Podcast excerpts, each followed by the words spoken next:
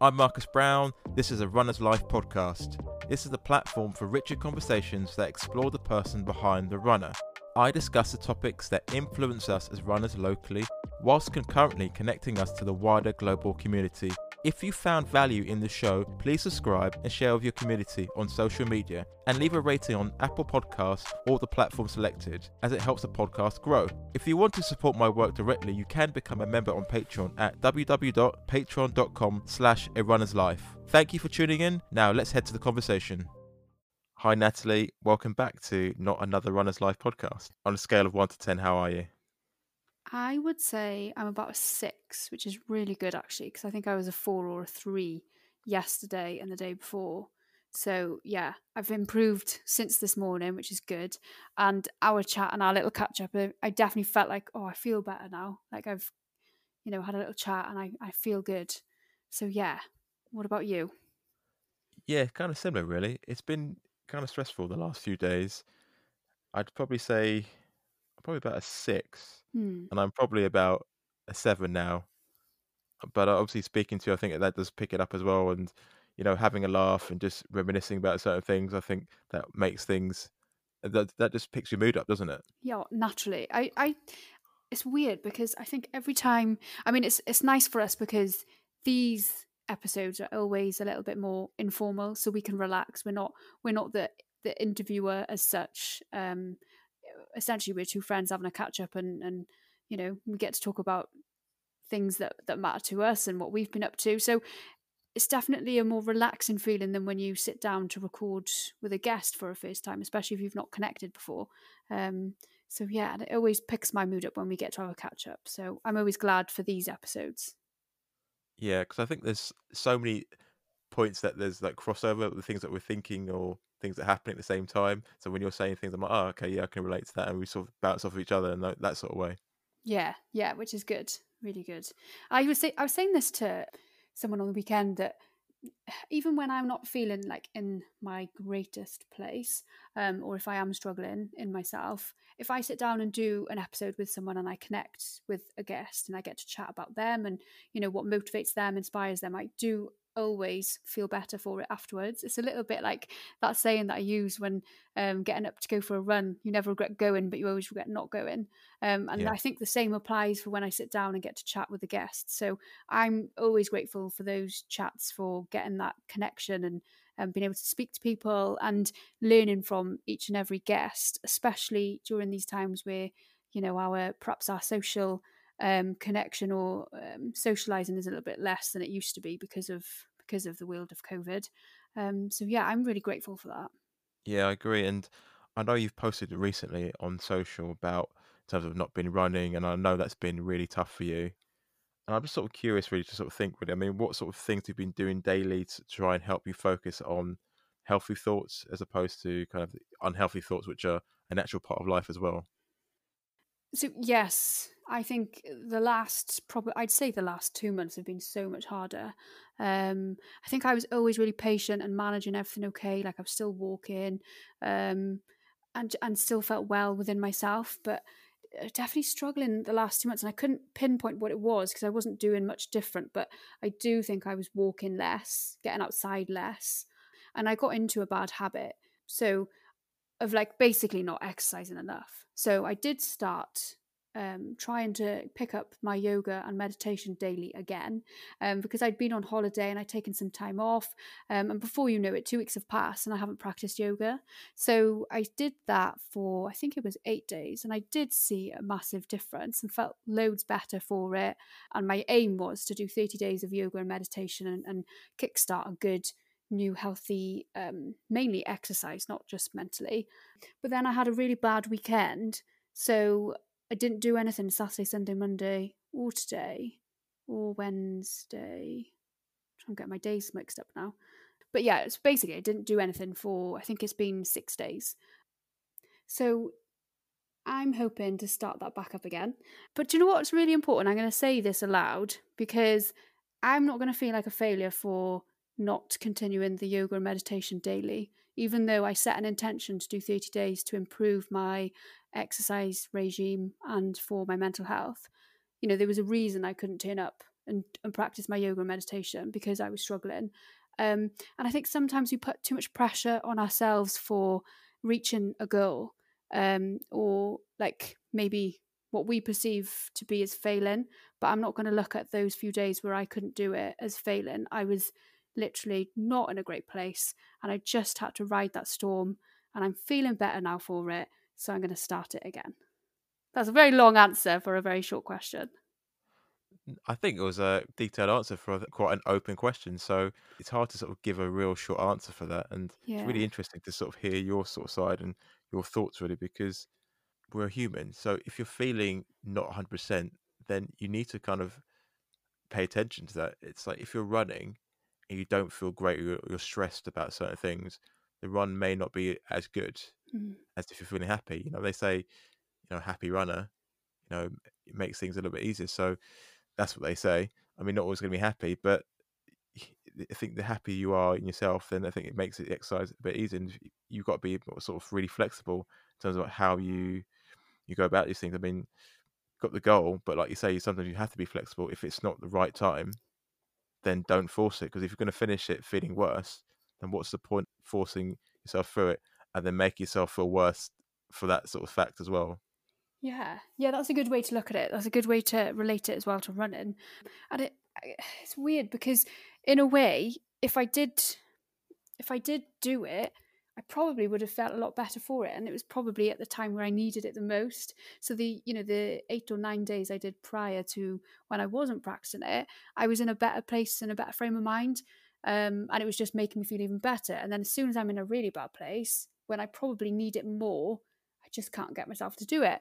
Um, but I think a lot of people are that. I think, I think uh, I know with people who perhaps struggle with their mental health or um, sometimes feel a bit low, they know that eating healthier will help. They know that drinking alcohol less will help, and they know that going for exercise will help. But sometimes it's a little bit harder to to to be able to practice that when you're feeling really bad.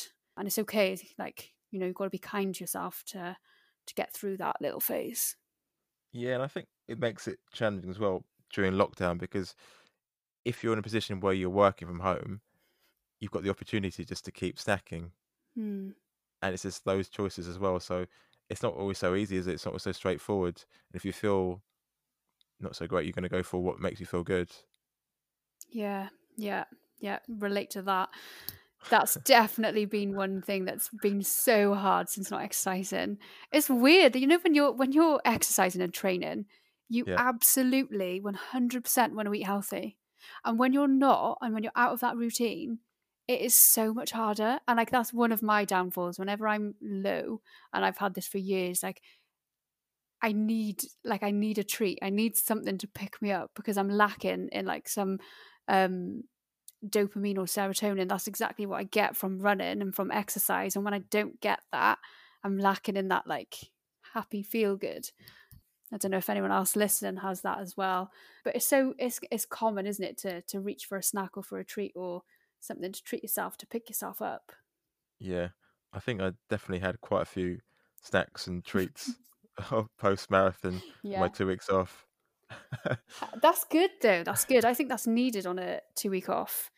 Did you yeah. did you take a full two weeks off after your marathon? Was it like complete rest? Yeah, two weeks off. Uh, that's so not good. even thinking about running, not even walking. Probably the only walking I did was to probably go to the shops or obviously stuff for my kids and whatnot. But there was no there was no like physical activity which required any effort. So were you laughing because you were going to the shop for more snacks? I was. I was thinking about the times I went to the fish and chip shop a couple yeah. of times actually. oh, that's so good though. You, I think it's so important to just give yourself that rest and that break. And I bet yeah. you were like ready to come back then to running after those two weeks. Yeah, yes and no. The first yeah. like couple of days is weird because you're just like subconsciously it's in your mind. You're like, I've got to run today. You're like, no, I don't. And then I think day five, you're like, yes, I can sort of get up and do what I need to do. And then towards the end of it, you're just like, oh, I'm gonna have to start running again. Yes. you're thinking back to uh, the training, but I don't want to make it seem like worries me because it, it's not that bad. Because you can run easy. I mean, you're not always going to be marathon training and you know pushing yourself to the edge. You can run to, to for enjoyment. You can run in trails.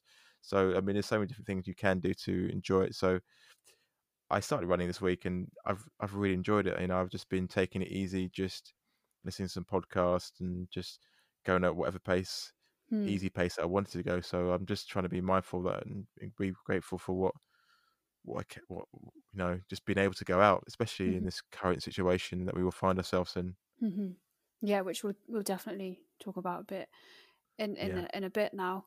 Um, God, that was Welsh. In a minute now. Um, my, my one of the questions I've been dying to ask you though was um, so this tags on to what, what we were just saying about the the time off and and you know being grateful and like with your incredible sub three that you got, which for me I, I'm I'd still be on uh, a runner's high, having achieved that after. Um, I know you had a couple of attempts prior to this one, but on a day where the weather was just horrendous, um, how long were you satisfied um, with that result? Like, were, like were you, you know, like you know, runners they achieve a goal, they work so hard for it, and they're so happy they're on that runner's high for a few days, and then all of a sudden they're already planning and plotting their next goal. It's like oh, not like they're dissatisfied, but like that they're already reaching for the next one. So has that at all happened for yourself, or have you just completely been in a post marathon PB bubble? I'm yeah, definitely satisfied with what happened. Um I gave my best effort on the day. It was a tough the weather was tough Mm. and I'm happy with what I did. I don't think I've had a down period at all. I think if anything, that goal was part of a longer term goal working with my coach. So Mm. it wasn't like I got to I thought, what is left? What do I need to do? type thing. I was thinking, okay, cool. Now I've done this. I can. I've got that. I've broken that sort of that gone through that barrier. I can celebrate it. But obviously, the next goal would be to get a London Championship place, which is sub two forty five. But I'm not going to think about that straight away. I'm just going to enjoy this time and just enjoy proving myself right. You know, because when I drove back in the car, I was probably getting a little bit emotional because I was thinking back to the person that run 455, wanted to quit, listened to some of the, probably took a little bit more of other people's opinions on board of what I couldn't do. And it was just nice to look back and just prove yourself right because at that point, after that 455, I could have just stopped and thought, do you know what, running's not for me. I'm not very good at it. But it's nice to actually look back at it now and think, wow, it kind of makes it worth it, if that makes sense. Mhm. But you wouldn't have known that at the time. I- I was like really happy, and you get such an immense set of satisfaction from that that it's, it's hard to sort of come off that into a sort of down period. So I've been really happy with the effort that I gave, and like I said, I've got the idea of what we're going to do next. I think at the same time, you need to just park it, enjoy life a little bit, do some other things, spend time with you know family. Obviously, I'm going to say friends, but obviously we, we can't do that during lockdown Yeah. unless you're in a bubble or you're in outside of six. It's just so complicated. I just no one understands it. Um, so yeah, it's just it's a weird time.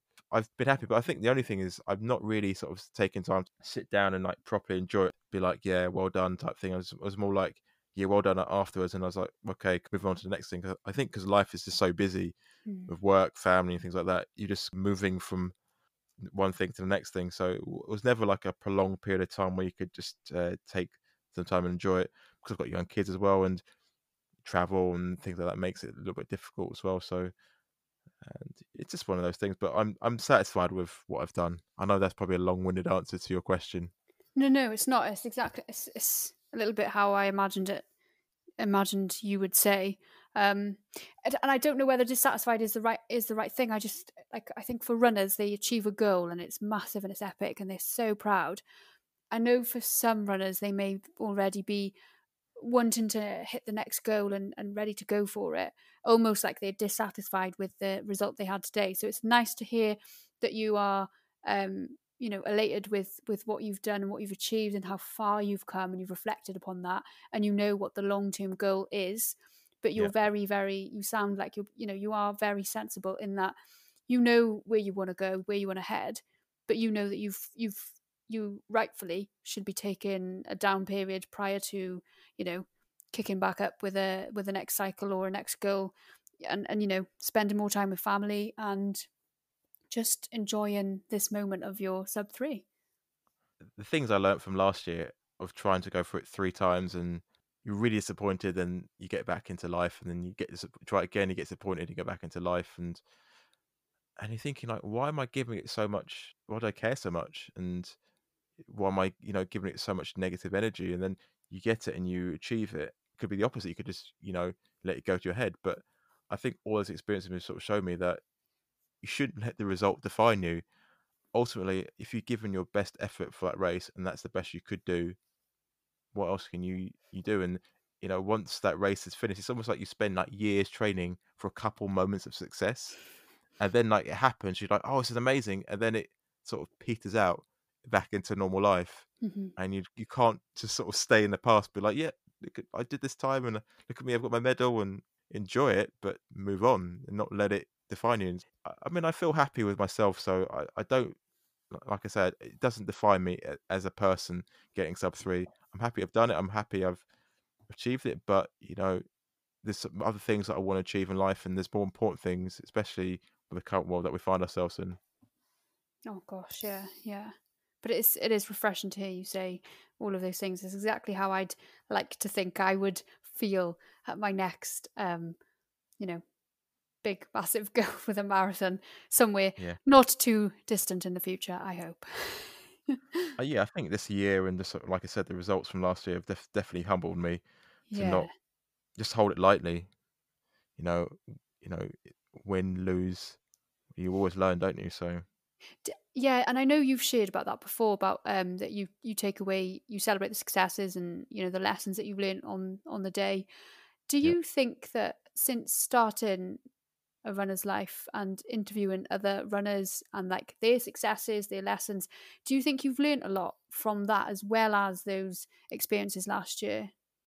Yeah, most definitely. It'd almost be unfair to point out certain people, but everyone has taught me something.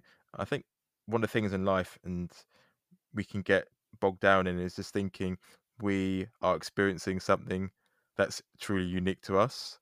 Whereas when I speak to other runners and other people, we're all going through the same sort of things in the same different ways and trying to figure it out. And it's just so refreshing to hear other people's experiences. And you're like, yo, I can relate to that. Or I do think about that. And just really breaking things down into why they love running and why they're out there. And we can all sort of relate to these things. And it's been a great way to connect with people, especially well, virtually to connect with people because we can't do it physically. Mm.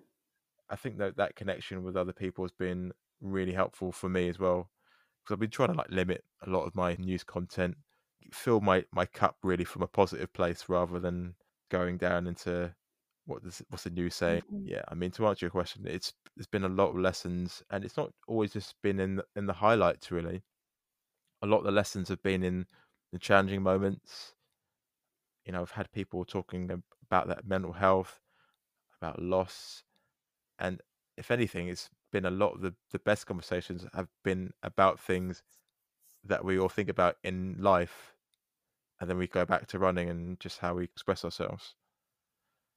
Um, yeah. way to move through space and just uh, feel connected to ourselves and the, the world that we live in, hmm. rather than this is my PR, these are the shoes that I'm wearing, this kind of stuff. And don't get me wrong, times and that kind of stuff are important, but they're not everything. And if you let it become your everything, then you've got everything to lose as well. Yeah, that's so true. So true. And it goes back to that saying that you always say about um, specifically then the marathon, how it, you know, it owes you nothing. That's a good way to look at it. It's hard to accept it though. I, I, yeah. it took me a lot of lessons. It took me a lot of marathons to, to try to accept it. Sometimes you almost like... think you almost think it does owe you something. All those, all, all yeah. the hours of training and oh my god, the sessions and the the winter months spent doing hill repeats, you think, oh my god, you do owe me something. yeah, you do think that. Then I remember like even Don't the last you? marathon, it's like the last two laps because we it was like Dorney Lake, so it's large exposed areas, and we had crosswinds, and then towards the last two laps, we had like headwinds, and it was just like, man, you're just like.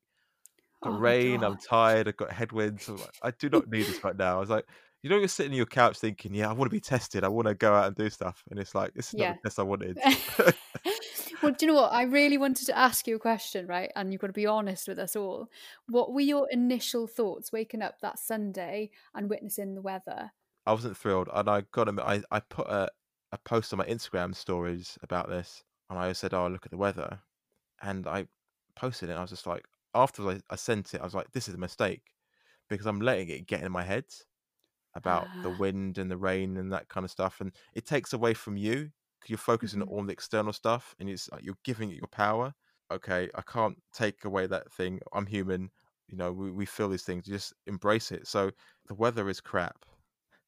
I can't do anything about it, but I've done everything I could do to a point to get here in in like good shape and give it my best shot. I mean, I've done the work in training sessions.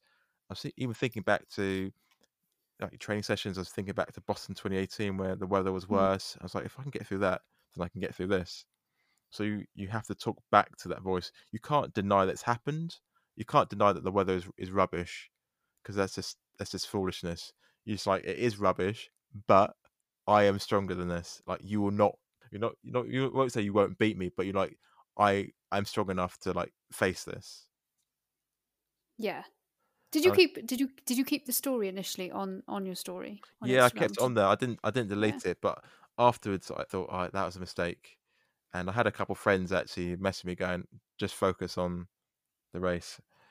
And Yeah. ironically, that's what I was thinking at the same time. So, but I'm human, you know. You, you it was just one of those sort of snap knee jerk reactions, and then Yeah. you sort of catch yourself thinking it. It's like this is not going to help me. This thought is not going to Mhm. help me achieve what I need to achieve today. If I'm going to think about the wind and the rain and that kind of stuff, then you know, it's I'm not going to get what I need to get. Yeah. Yeah, because some people could have even gone as to the extent of deleting the story and like not letting the not letting the the external circumstances like take over the you know what they've got going on in their mindset ready for their race ahead.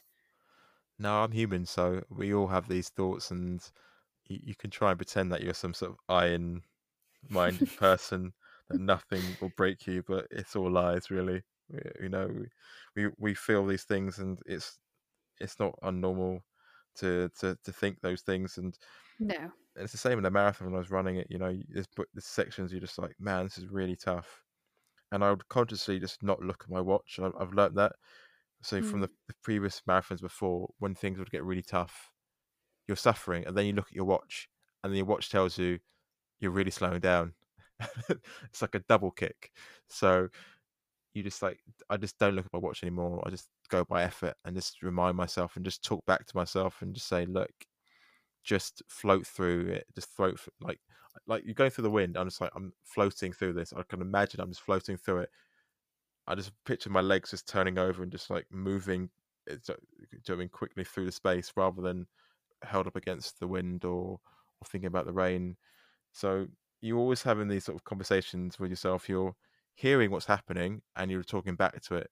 It's a it, sometimes it wins, sometimes it doesn't. Sometimes you go back to the situation where you you literally like just count to one or count to five or count to ten or just count each step or just like thinking like just pick up my leg, just pick up my left leg, pick up my right leg, pick up my left leg, pick up my right leg. Literally, sometimes it goes that like that basic. So Really, I was going to ask you what, what, what, like, you know, what do you say to yourself, or what is there?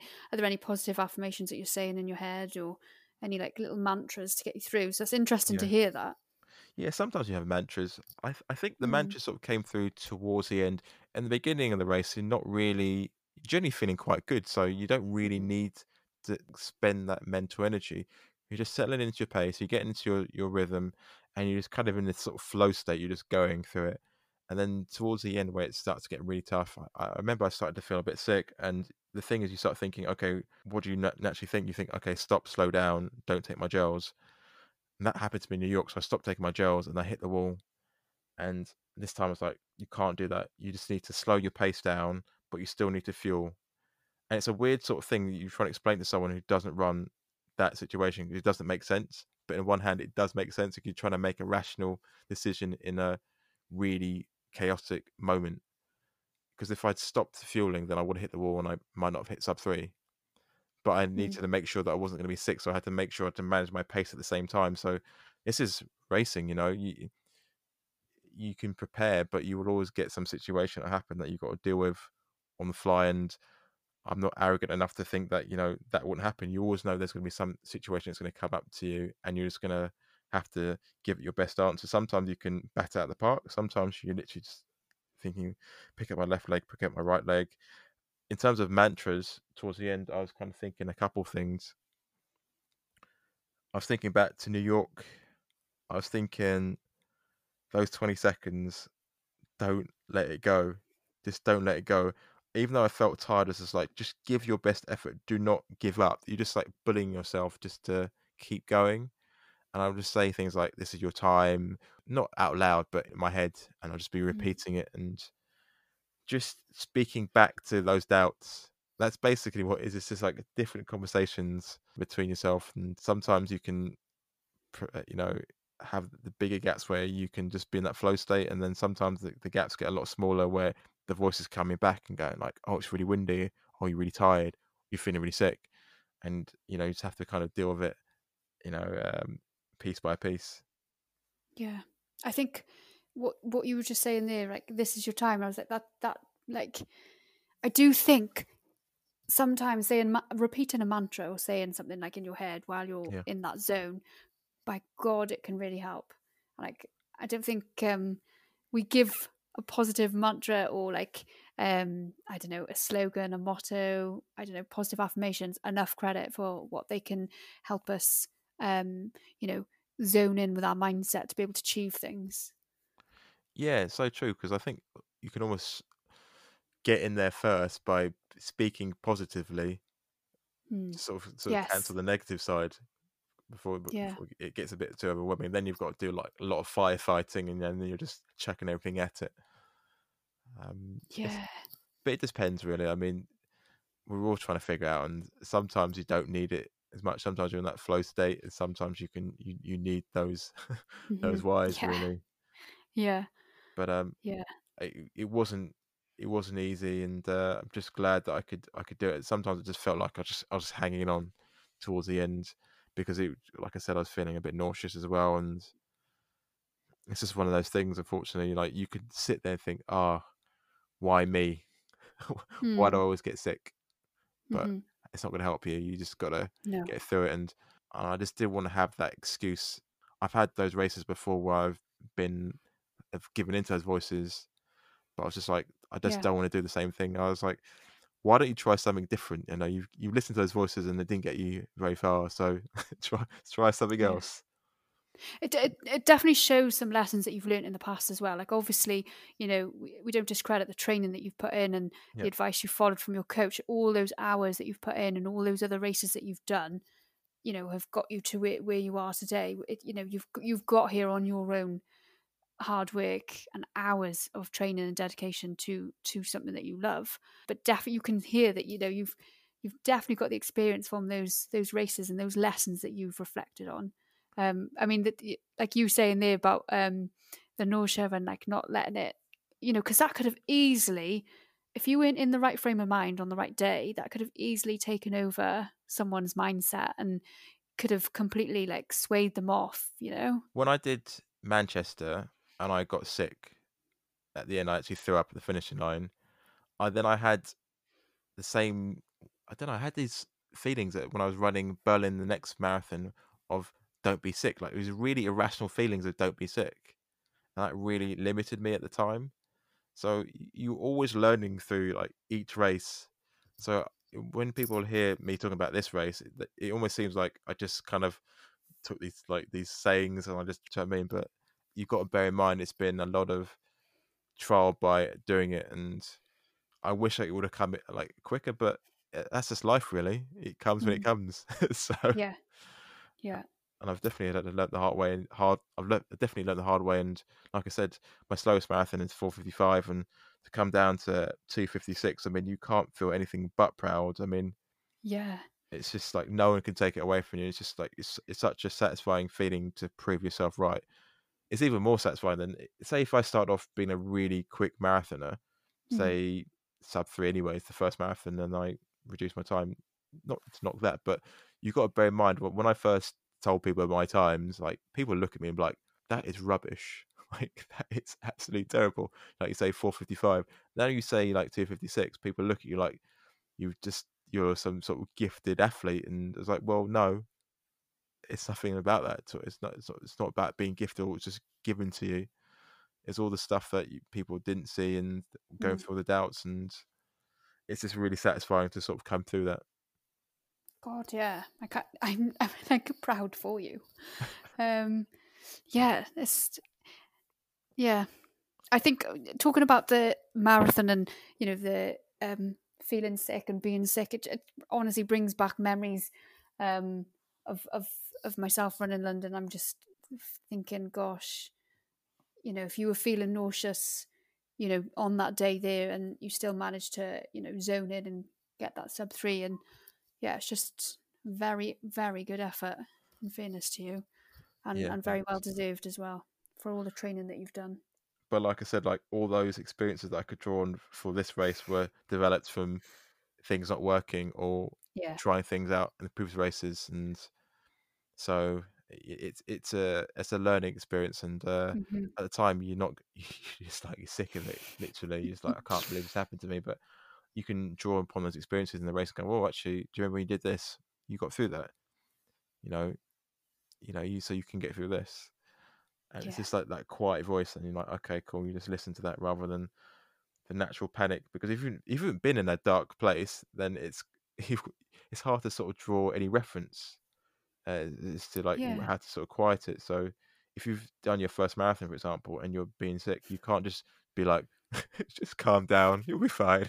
you're gonna be like, oh my gosh, what the hell is happening? I'm gonna stop, and you're gonna listen to those thoughts. Oh, It's so natural, um, and. I'd be lying to say like anyone could just do otherwise. So um, it's definitely a learning experience. It it is, and I think I'm I'm kind of glad that's happened on my first and only marathon because for me, I know I, I really do feel like nothing could get worse than that day. I, Yeah. j- I really don't think it could have. and like, regardless of what I run now, I can feel proud because it's yeah, like I'll yeah, it'll definitely not be that sort of experience. And and either way, I'm pretty sure it'll be a PB because six twenty five was the first and only and I was on. I, I would. I trained and I was aiming for a four, four hours. Um, that was that was where my fitness was at. So, yeah, everyone just says, "Well, at least you know you, your next marathon. It's surely going to be a PB." And I not that I really care about the, the times too much, but yeah, I, I don't think any marathon experience will be like the first. yeah, it's a horrible sort of thing at the time. It's hard to sort of see it as anything but negative. but you're just like, But oh yeah, god, during the process, yeah. yeah. oh just god. like it just feels like just like prolonged suffering, doesn't it? So, Yeah. Yeah. but when you Oh come my out of it, then there are some lessons you can sort of draw from and be like, okay, well, even though this didn't happen, like I know I can. I've had this has happened to me before. I know I can sort of deal with this or try this next time. Yeah, Hopefully, it's a bit like next the The yeah. yeah.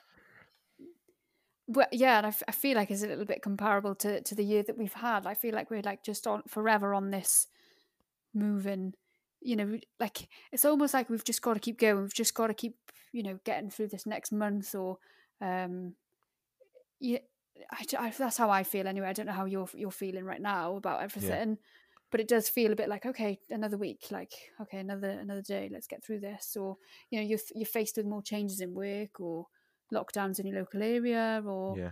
and it just it does feel a little bit like a forever. Right, okay, just keep going, just keep going. You know, like just not a while long to go.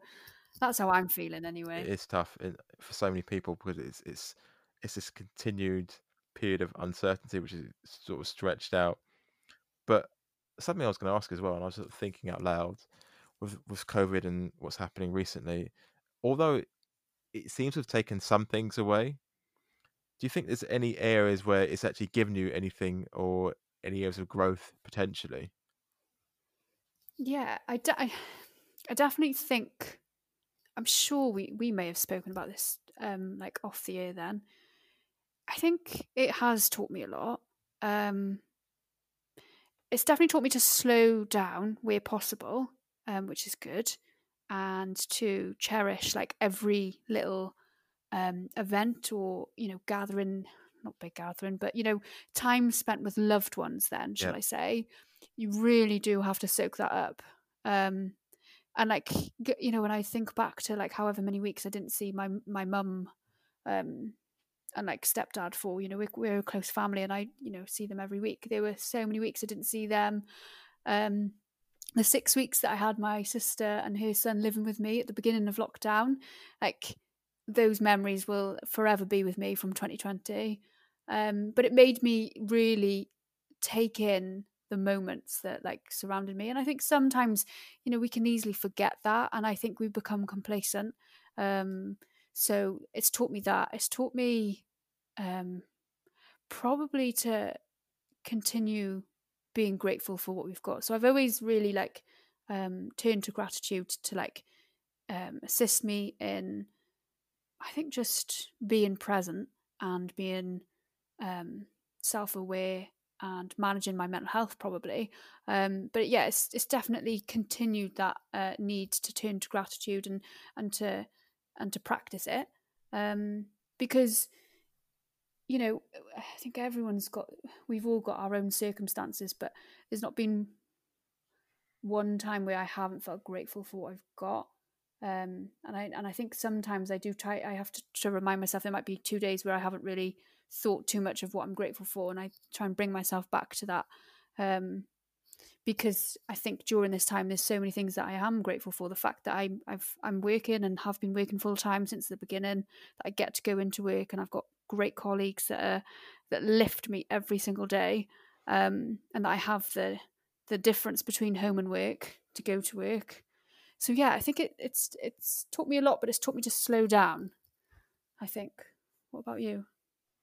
It's so many great points of what you said there because it reminds me of other guests I've had have said similar type things. I think the first thing was about, especially time with family, and what it made me think was previously we might have taken things for granted. Oh, I can just get in a train, or I can get in a car, or I can fly and see this person, but we can't, you know, due to restrictions or age or whatever, or the area that they're living in, especially in the UK with the tiered system. So I think it's definitely about looking at that sort of thought of just taking mm. things for granted. That's that's definitely something I've been mindful of, and also what you said as well. I think about the gratitude. I think with things slowing down, I think we've been forced to just spend more time with ourselves. And I think before, with you could just sort of fill your time and be busy and distracting and going out and doing certain things. And although you could still probably do that to a certain extent in lockdown, I think it's still giving us time to kind of be with ourselves and just look at ourselves. Really, Hmm. do you kind of like what you see, you know, in the in the, in, in the mirror, sort of looking back at you, and you can't say, yeah, I'm 100% because I think as you get older, you you kind of learn to be comfortable with who you are more so. But I think for me, it's been really good to look back at certain things. And for example, something happened today with me and just sort of, uh, I think this technology, sometimes you can be so on technology and so on in terms of responding and certain things like that. And I looked at my daughter and she was um, holding like this um, calculator and she was pretending it was a phone and she would go round just holding it and just tapping it and wouldn't let it have a hand. Man, that's what I'm doing. Like that's what she's seeing with me Mm. and my phone, just responding and doing certain things. I'm like, that is Yeah. not what I want, you know, her to be to be like and think is normal. So I need to sort of really check myself in terms of my social media or just my how I uh, use my my media itself and just sort of create those times and those boundaries. I think in terms of not just being like, oh, you know, I'm just gonna switch off at this sort of time. It's actually being a bit prescriptive about it and saying like, okay, at this time, no phone. So or with with certain people, you know, you, you cut certain things out because your kids see what you're doing rather than what you say. So seeing that has made me a bit more mindful of just those little things, uh, and that makes me think that I need to be more present and need to do work on that. Mm. That's such a good point to bring up. Actually, I'm quite mindful as well of like my use of the phone, like in front of my niece and nephews. Oh, I haven't seen my niece and nephews in. Um, I've seen one who lives locally, but uh, my others are in a county that's in lockdown, has been for a few weeks. Um, but I was in front of Sunny the other day, and and like I noticed that we we take a lot of photos, but he doesn't like it. He's like, no, no, no, stop, like, stop, like. And I almost thought, oh my gosh, I think we're we're probably taking too many because we live on our phones and you know our technology, and actually, let's you know do a couple and then put them away and just be in the moment, like you just said.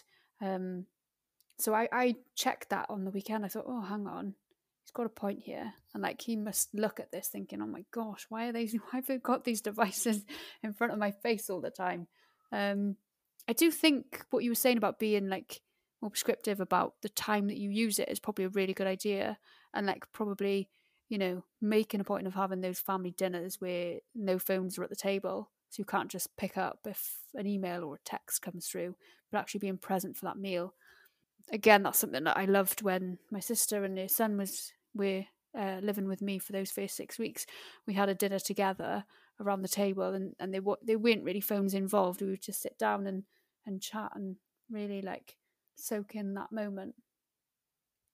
Yeah, it's just it's so much to it, and it's so interesting to hear the side from your family as well, and they see us with these things in our hands, and you know you think what impact is that having on them, and and, and what they think is normal, what's not normal, and I remember even seeing something separately with um, Joe Wicks, you know, the body coach, and he put something on there about how he was struggling during lockdown and especially with times and just trying to manage it all and balance it all.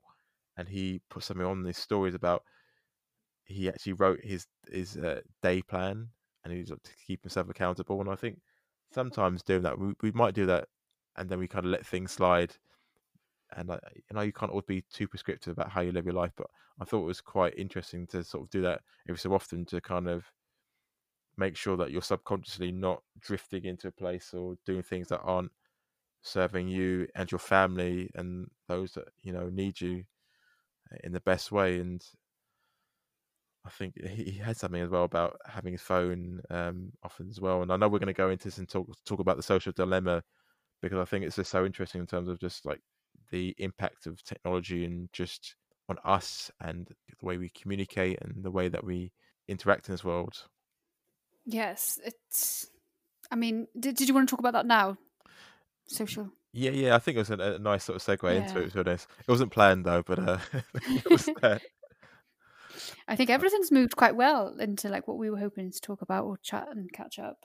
Yeah. Um, I mean, I was just thinking, you know, like we were saying about prescribed times, and and I was just thinking then about us sat round the dinner table, and it did spring a reminder of one of the scenes from Social Dilemma of that family that was sat around for dinner yeah. and the mum locking the phones away and one of the youngest like literally getting what did she get out? She got something out and smashed this like a hammer um, something smashed yeah, crazy.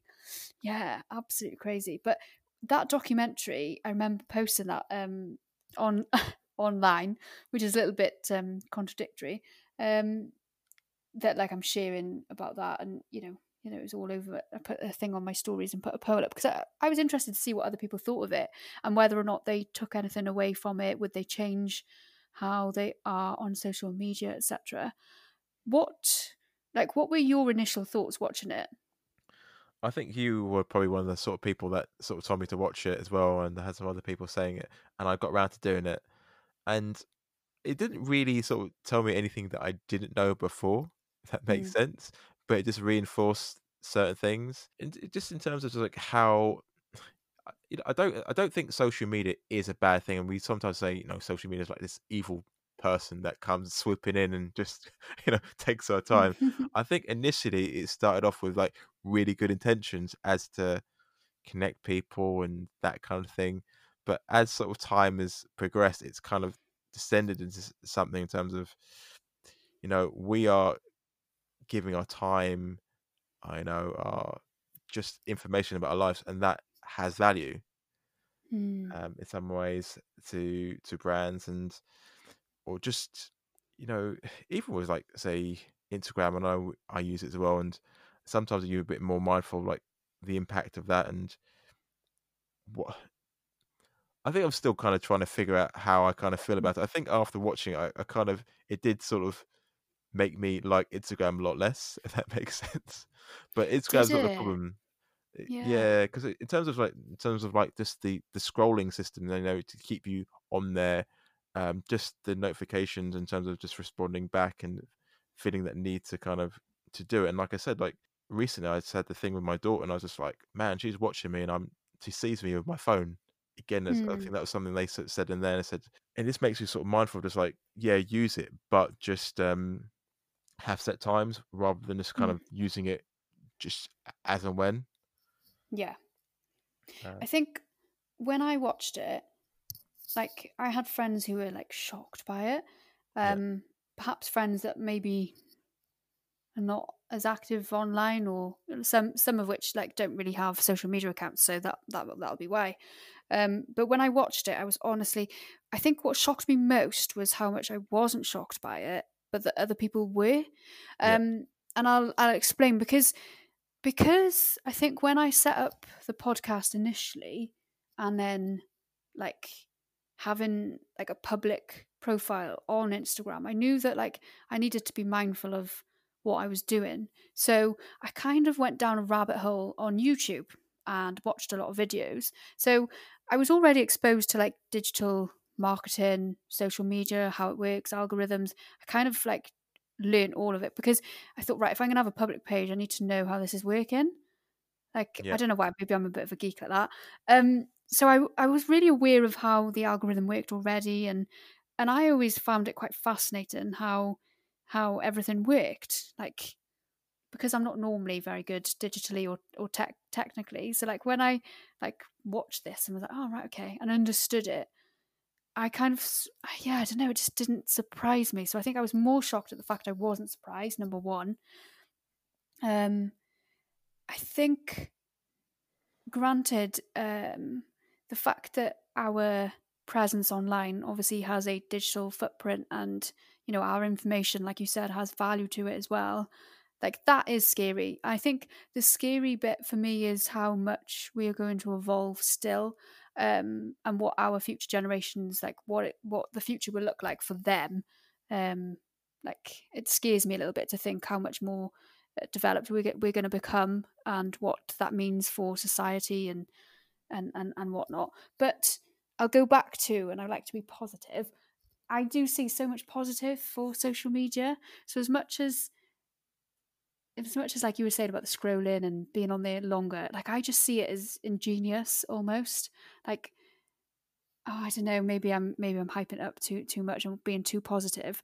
Like I, f- I find it very clever, but you can work that to your advantage. So if you if you perhaps if you've got a business, I put a business hat on, so I'm thinking of like small local businesses, big businesses. I'm thinking of a business side of it. So people can market themselves so efficiently online if they know the tools to do so. So I just see I see all of this as an opportunity for those who who wish to pursue the opportunity online. So I see like how people can you know sell their their their products their business especially now that we're in this world where um, a lot of things are reverting to online because of covid this year i just see this as an opportunity for so many people wishing to pursue something like like myself and you with our podcast, we put that out online, we market it online. We might not think that we're marketing our podcast, but essentially we are through our own page and through sharing the stories of the guests that we've had.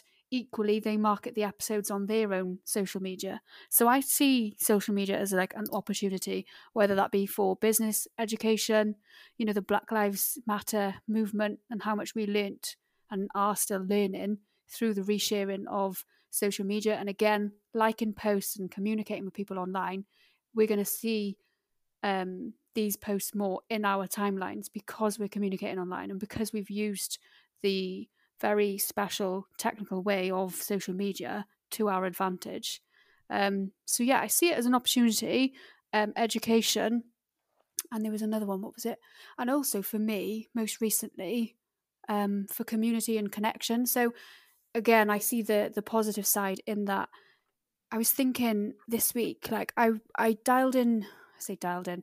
That's what I use in work when we when we actually use phones for a tally kit. Um, so I joined a Zoom session, a well-being one, something that I would never have come across had I not been so involved online within a within a an online community such as the as the running one. So this session that I went to on Monday was so beneficial to me and something that I'm going to be using moving forward. And I would never have come across that or the friendships that I may make through that had I not been so active online. So yeah, I still see a lot of positive. Um, I think the one thing I did think negative was because of what we like and because of what we share or interact with, we can equally go down a rabbit hole and believe what we're seeing. And I think the fake news was the worrying thing for me, anyway. Yeah, and it's also reminded me a bit of what you said at, at the start of this.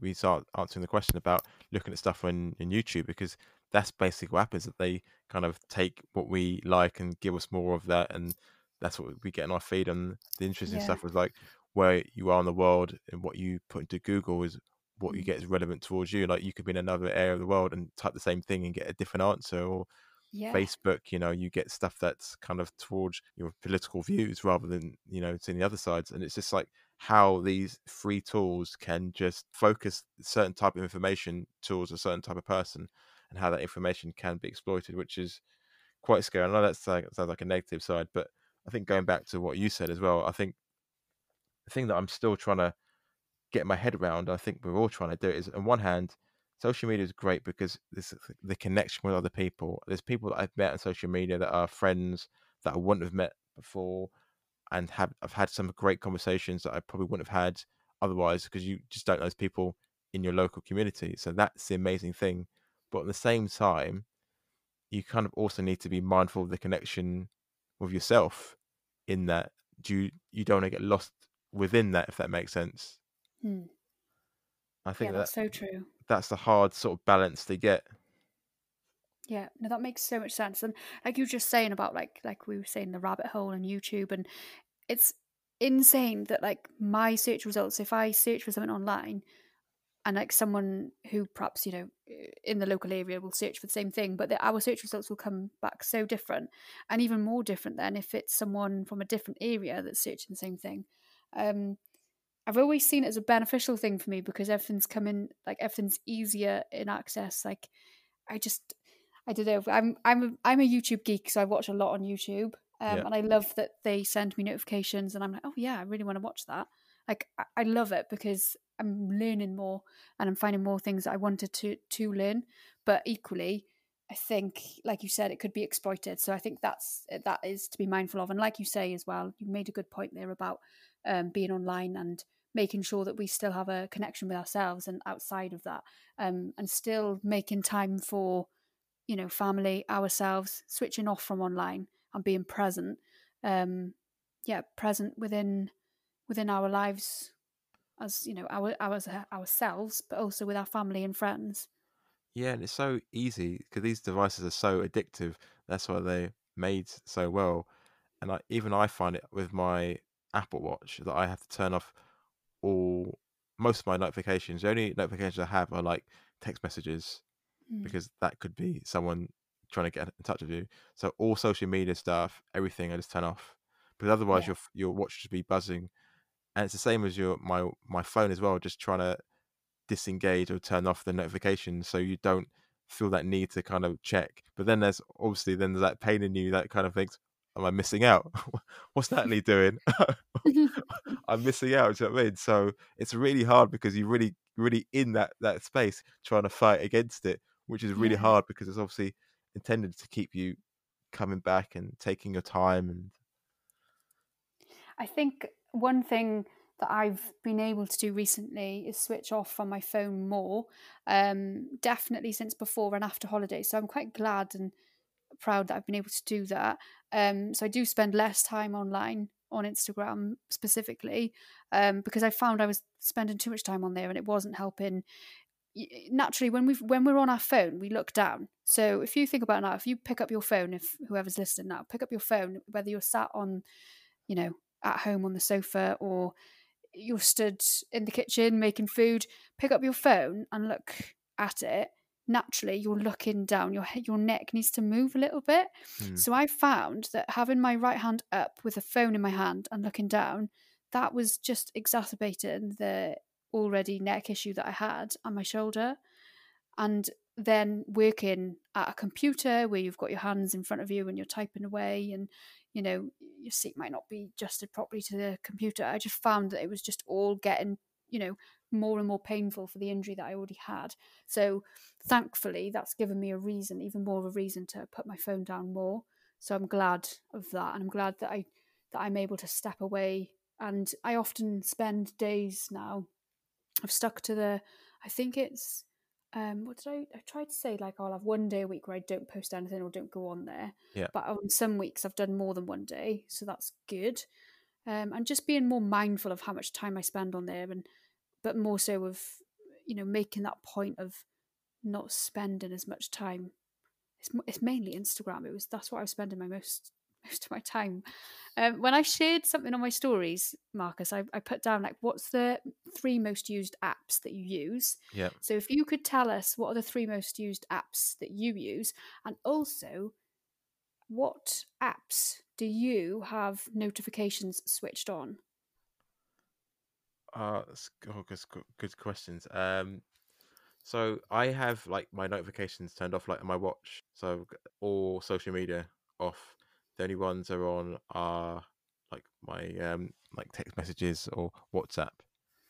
Just uh, just in case, I think if someone like needs to get hold of me, that's I want to see because I don't want to be like seeing like someone's liked your your, your comment or, Hmm. or liked your post. So I think I just try and keep that dis- sort of disconnected.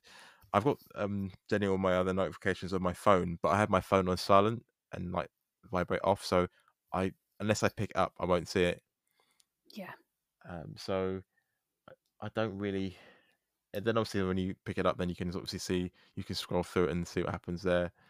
In terms of probably apps, I'm quite I'm not quite sure actually. I need to think about that. I'll probably say yeah, Instagram is probably one of the top ones. If I probably looked at the amount of time I spent on there, I'd probably be embarrassed.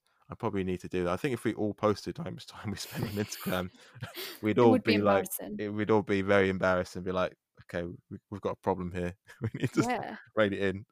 Like, how did we fit a whole working day in our day? I know. It is funny. When I shared the, the three most apps I used, Yeah. obviously I was going by screen time. Yeah. Well, of course, uh, because I, that, I don't think that includes your podcast. Because if you turn a podcast on and then you, you you've got your phone unlocked, Yeah. it's not technically classed as screen time. I don't think anyway. At least it can't be because when I was looking at my screen time for podcasts, it didn't relate to how much I was using the app. So my most used have got to be podcasts, probably primarily Yeah. Because I think I listen to at least three hours worth a day. Because if I listen to one in the morning when I'm getting ready for Yeah. work, and then in the evening as well, I probably listen to at least three hours a day on podcast. Yeah. Um, what, uh, Instagram is definitely one. Um, and then it would be neck and neck. You probably YouTube more than WhatsApp, but yeah, YouTube is I use a lot. Um, and the only thing I have switched notifications on are my emails. I've Yeah. got two email two email accounts. So my primary email, and then I've got notifications for WhatsApp. So WhatsApp, emails, and then Facebook Messenger because we have a um, a group message on there with my club. So if I miss those messages, it would be a bit. Yeah, I have to. I, can't, 'cause I don't really use Facebook Messenger other than for the the group messages for club and keeping up to date with like sessions and stuff. So Yeah. um, I keep that on just in case, but don't really revert back to it.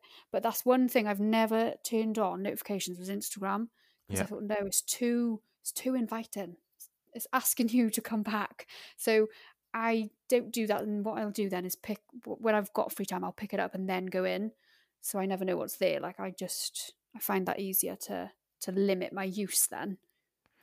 Do you know what you should do? Is like what the people do at you know work in technology is just basically turn off all notifications, make your screen like black, make it uninviting as possible to get into. But it's quite hard once you you kind of start down that rabbit hole. You just keep going back into it. So, Yeah. but listen to what you're saying. I think I need to actually look at my screen time and the apps I'm using Mine's to really um Yeah, I think I need to take some responsibility and just take a hard look at myself.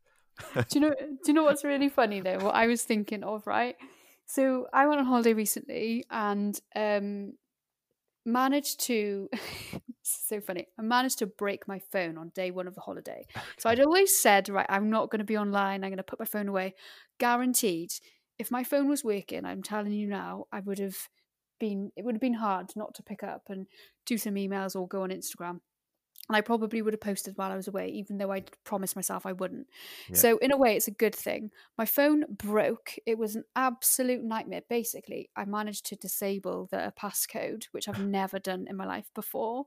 Yeah. But I but I didn't realize it was disabled. So every time I like like it said, "I'll oh, try again in thirty minutes or fifteen minutes." So every time I'd pick it up, like naturally, how bad is this? You put the code in without yeah. even registering that hang on your passcode doesn't seem to be working. And i was like this is really odd. So anyway managed to disable it. It was then asking me to connect to itunes. It got to a point where i could no longer put my passcode in. I had to connect to itunes. Yeah. but of course being away didn't have a laptop with me to be able to connect to itunes to resolve it. So it was yeah. a goner. Now i had the um to travel now you've got to have a passenger locator form so, yeah. so that you can enter another country, etc. So I had all the details of that on my phone. I had my boarding passes on my EasyJet app. Normally I print everything off, but I didn't on this occasion because work was busy and I didn't get around to it. So I had everything on my phone. And obviously, all my passcodes were saved on my phone. So when I was trying to log in through another mobile, had no joy forgot username didn't work because it was trying to send me a text message to the yeah. phone that I was trying to use. I had an absolute nightmare. But what it did was made sure that I was off my phone totally for I think it was 10 days because even when I came home, I still had an issue. It still wouldn't work even though I connected to iTunes. I had to get onto the phone to Apple, which spent like literally hours and hours trying to resolve it. No joy. So basically, I had to order one off uh, the insurance and start again. But it, this is a long story, guys. But ten days with no phone and an absolute nightmare in an, in a foreign country with no lost board pa- boarding passes, the lot, and I was like so anxious about it. It was like the silliest thing. I think I was more anxious because of the boarding passes, yeah, um, and also the photos and the media that I'd lost on there, like you know, irreplaceable memories. Um, it's so funny though because we just mm. feel like we're just like missing out or just like disconnected yeah. from the rest of the world, but we're not in that moment that we're in. It's so weird. I, it's it is weird. It is, but understandable. Was... Not weird like uh, you're weird, but you know I mean? Because I could understand yeah. the saying too. That makes sense. Because we could all can relate to that. Like that really ridiculous need, but it's just like it's designed to make us feel addicted to to using it. Yeah, yeah, and I think I, I think I was sad as well for losing a lot of. Fo- I've lost a lot of photos. My iCloud storage was so full, like it wouldn't back up. Yeah. So I lost a lot of media. I was sad about that, and I think I think I did feel like I was missing out. And I and then I had some bad news while I was away with regards to an opportunity that I thought was like a done deal. So like having that news as well, I was a bit like, ugh. And it, it does make you think. I was like, well, see, it's because I'm I'm not running, I'm injured, and I'm not active online, um, but which is just stupid. Um, but it was good as well. Like I was partly like thankful that the um that it had broken because it really did make me put my phone down, which I never really do. But one funny thing that popped into my head while this happened, I was like, oh, they're gonna have a field day. They, like I was thinking of that scene in um in Social Dilemma where that that with a young boy who hasn't got his phone and they're trying to send him all these notifications, yeah. and it was so funny. And I was thinking, oh, when I log in now, I wonder what's going to appear. And uh, yeah, whether things have changed or whether my search results will change, which is really funny. And how was that feeling when you went onto it the first time back? It was so weird. It was it was really weird actually. Like ten days, like not online. I think it was ten days. It was yeah, it was yeah, it was yeah, it was more than that maybe because I didn't get a phone till the Thursday. It was about seven. For like eight, two years, nine, it seems 10, like eleven. yeah, it was. It was eleven days. Yeah. So yeah, a long time. Yeah, yeah. It felt it felt weird. It did feel weird. And do you know what I noticed as well? Like this sounds like I'm a bit. Tri- it is trivial, um, but because I hadn't been active, so this is a, a nice like um an insight then, if you will. I hadn't been active. I'm still not running. I'm injured. I had a lot of people unfollow So because I hadn't been posting and I wasn't active on the on the app of Instagram then, Yeah. a lot of people were un- unfollowing. So that's the first time I've ever noticed the numbers like go down. I don't really pay attention to them, but it was quite starkly obvious. Yeah. Like normally, if you lose a few followers, you're gaining at the same time as you're still increasing. But I noticed it, it dropped by like 70 or something, or something more like 100, which I've never noticed before. And again, that was after the 10 days of not not being online and not posting much and and all the rest of it. So yeah, that was quite insightful. Yeah, that is a sort of stark feeling, isn't it? Because you feel like once you stop producing content, it's almost like then your value, not your personal value, but the value on social media just drops. So there's that- also need to keep putting more stuff out there, and Yeah. Yes, yes. And I think sometimes that's an unnecessary pressure that we put upon ourselves. I think you've got like like I always say with running or anything that you're doing, any goal that you're pursuing, you've got to always remind yourself of why you're doing that, like the purpose and the reason.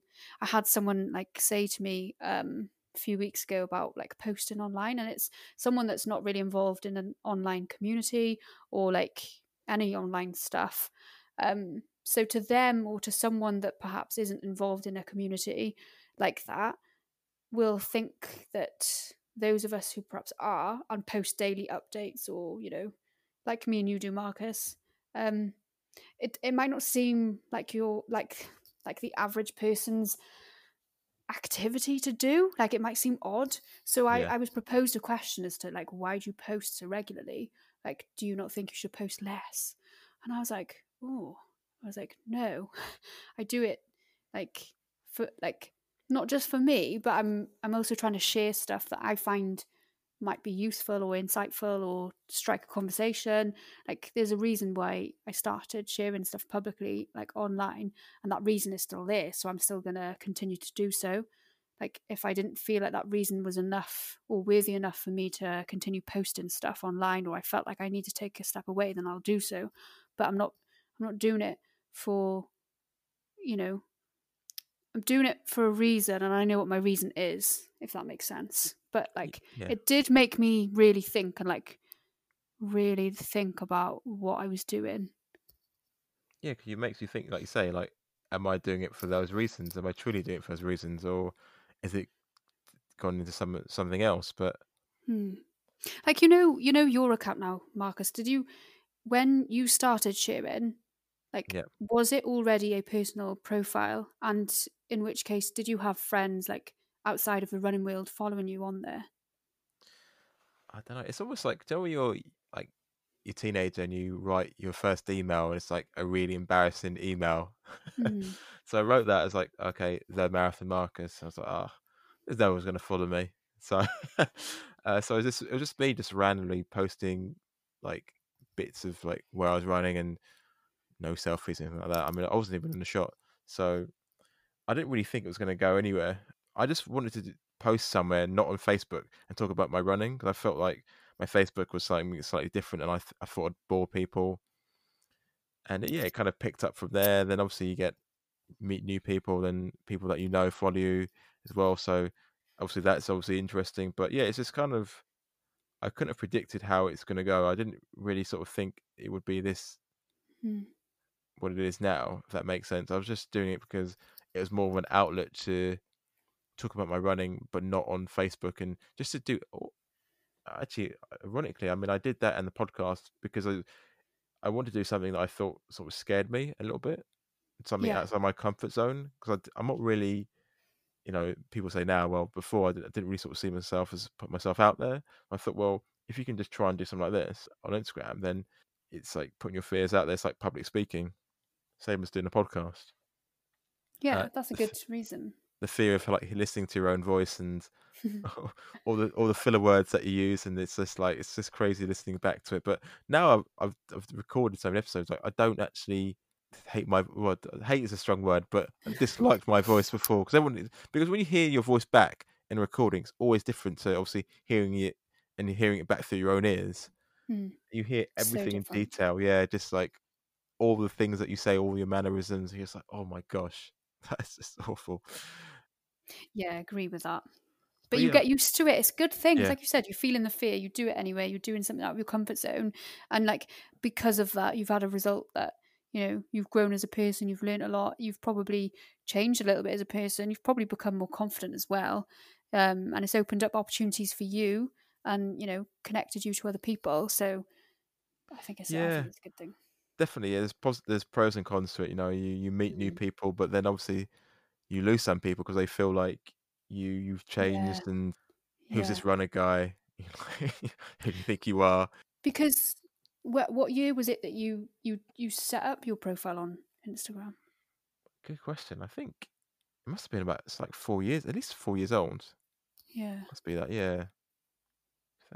I think like you say that like you were just saying if you like pros and cons if like losing people and they think you've changed.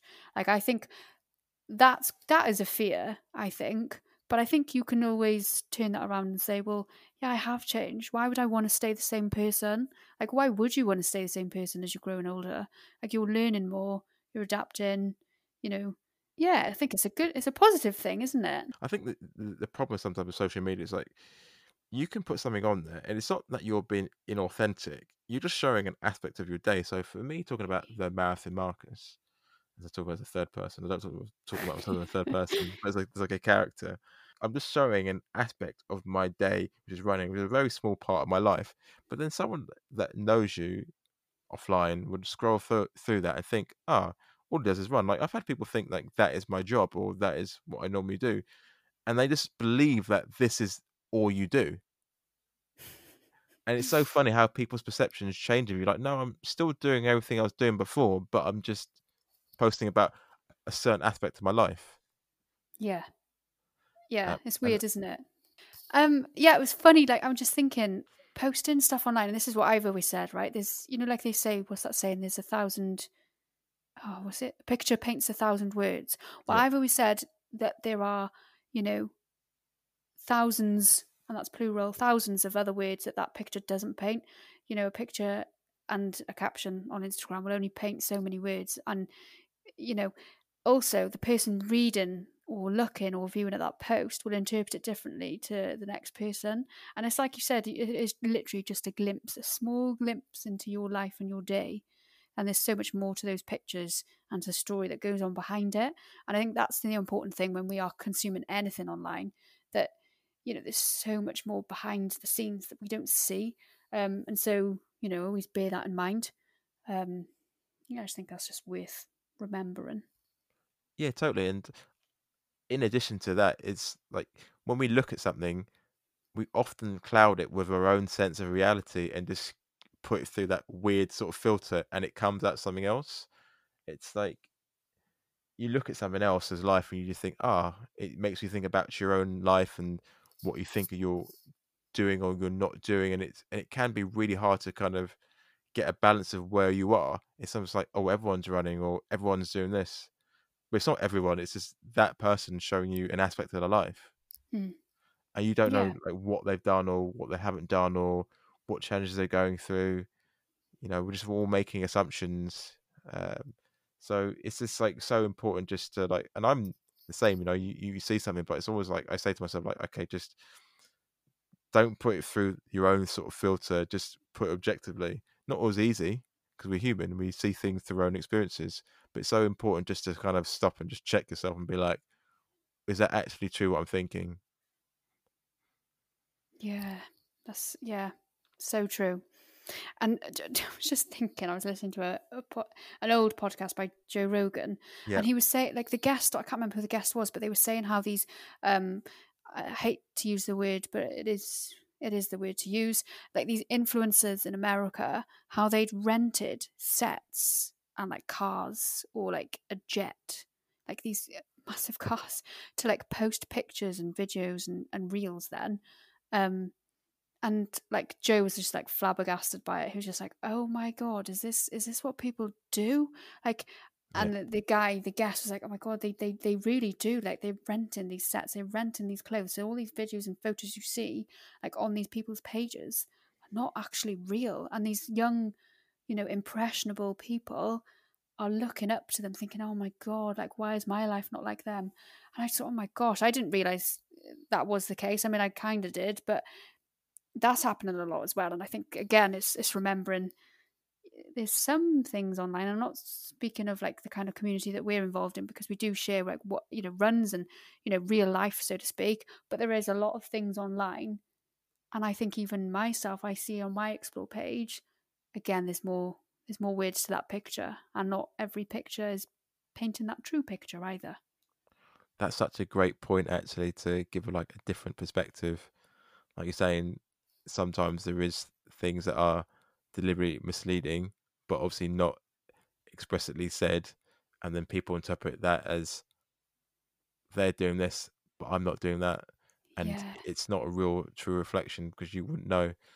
And uh, I think that's such a great point. And uh, this is the world that we live in, isn't it? Really, that that that that some people want to do that to you know to to portray what they feel they need to portray.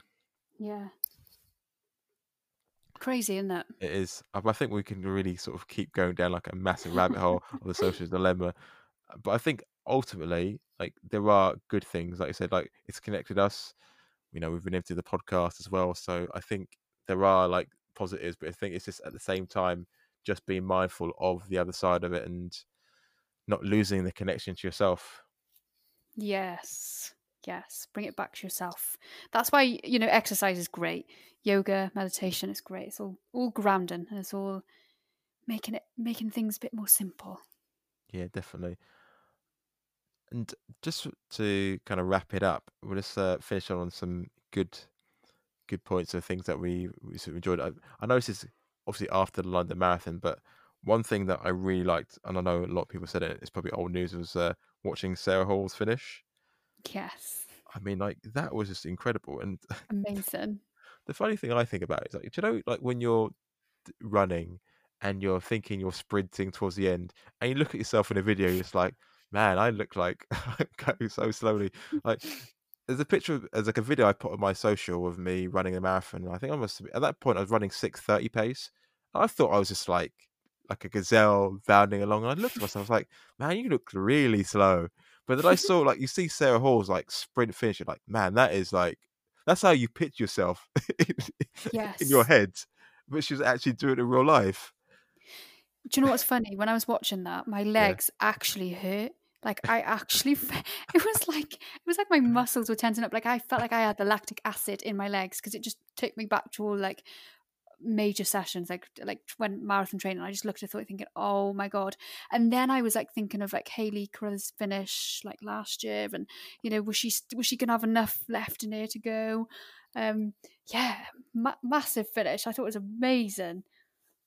Yeah, what a way to kind of bring it home, and especially the year that she's had, Yeah, especially not, um, having to kind of uh, pull out of the Olympic trials race as well, well during the race, and then you know to come back towards the end of the year, get half marathon uh, PR, a marathon PR at 37, and Mhm. it just goes to show that even the elites, like sometimes it takes time and to be patient, and yeah. it's a story that can people can relate to.